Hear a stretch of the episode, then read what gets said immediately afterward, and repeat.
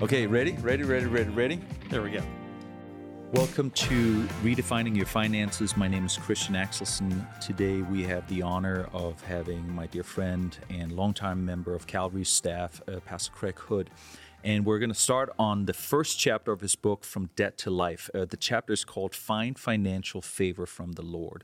And um, it touches on, on two concepts that I think are a key foundational aspect of our full conversation, which is what is wealth when seen in a biblical, biblical um, context, and how do we find God's favor in that? Pastor Kregg, um, how does the Bible talk about wealth and wealth creation? Mm-hmm. The key passage is Deuteronomy 8. And it actually says, I won't read the whole thing, but it says God gives us the ability to create wealth awesome. and so confirms his covenant. And here's the deal in our culture, we hear wealth and we think wealthy. We think yeah. people who have more money than they'll ever know what to do with it. And that's not what it meant back then. In fact, the original Hebrew word that's translated wealth could just as easily be translated increase. Hmm. So the way to really look at it, it's God who gives us the ability to have anything, to have a paycheck, to have a salary, to be paid for work we do. So when you think of it like that, anytime you have something that you can spend, that came from God. That's good. That's a starting point.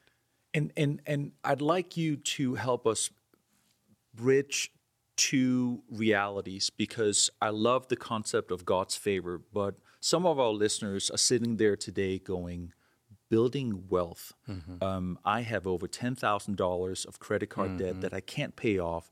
So this is definitely not for me. Why is this relevant from everybody from those that are in, in, in financial crisis to those who are doing well. Mm-hmm. Yeah, and you know, crisis is somewhat relative.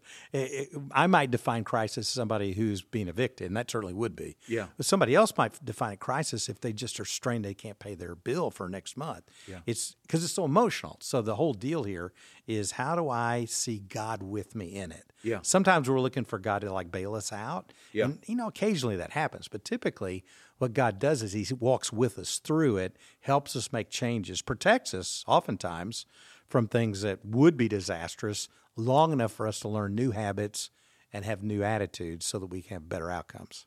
Yeah, I, lo- I love the, the fairly famous sayings I've, I've uh, both read and heard it um, that says, Work as if it's all up to you, but have faith as if it's all up to God and and, and I, I feel like that's where you find that right balance where it's not just waiting on God to bring His favor in spite of your undoing, uh, but it's you doing what you can to do the right things and have healthy habits in your life, and then having faith that God is going to bless that. I have seen in my own life what I would call four, at least four, genuine financial miracles. They were all but. Now, they didn't violate the laws of nature, but they happened in such a way that I couldn't attribute it to circumstance. I have heard more stories I literally cannot count the stories of people having things happen to them and they knew it was God. And it's until it happens to you, you don't quite know how yeah. to define it or to explain it. But I'll tell you, when it does, you realize it's real. So, That's what awesome. I like to tell people, you know, I'm not telling you what God will do. I'm just telling you God will be with you. Yeah. And if you're trying, if you're doing your best, if you're willing to learn and be humble, you will see things happen you can't explain. That's awesome. It's just going to happen.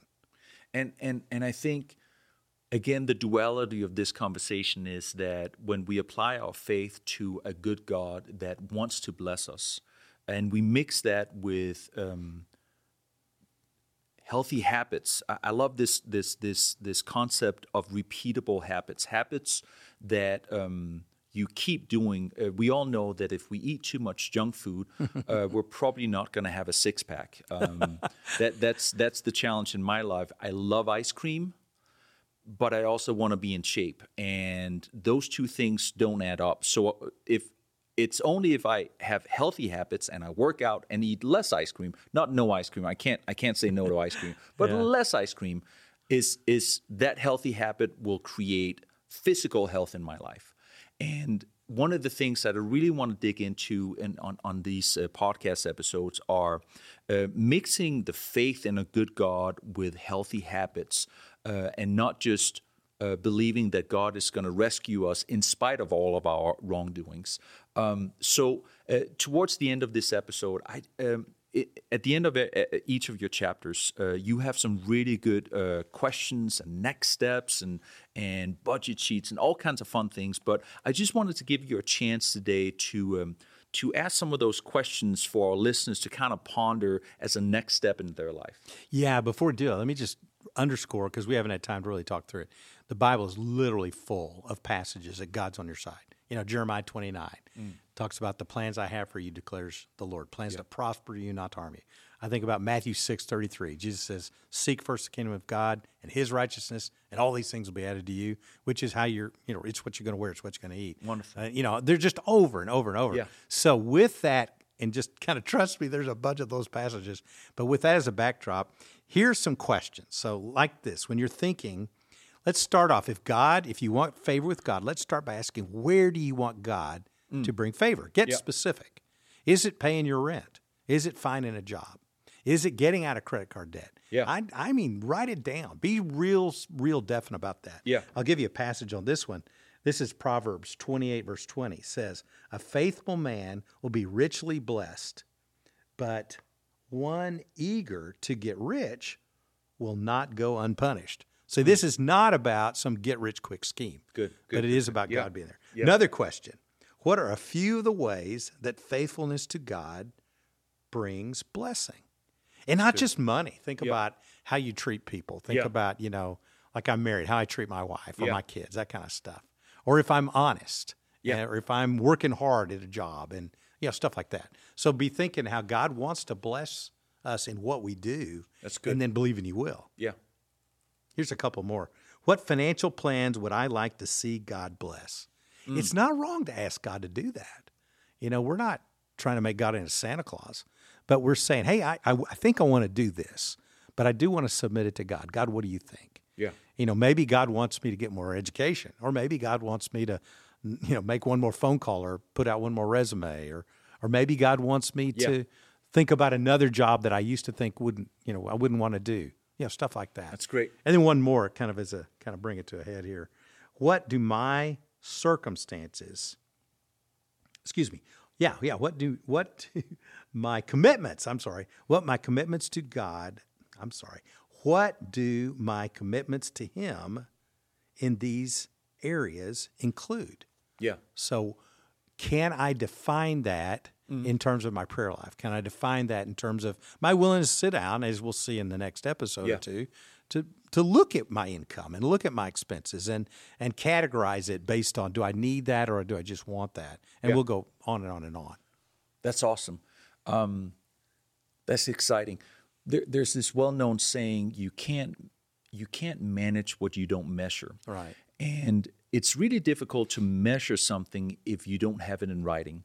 And I think a, a really good first step uh, is to sit down and just kind of journal about this, yeah, yeah. to to figure out where you at with these questions. Where what do you want to God to bless? Uh, where do you where do you want to to end up in this journey? And so I just want to encourage you to take some time and, and, and journal a little bit today, uh, maybe this weekend when you have more time, about what do you want God to bless in all of this. Uh, next time, we're going to talk about something super important and also very exciting, which is to face uh, your situation uh, mm-hmm. head on. Face the debt you might have or whatever. Where are you at? Because if you're not realistic about where you're at now, you're not going to be able to get to where you want to go. That's right. Talk to you soon. For more resources, visit our website, calvarynaperville.org forward slash finances.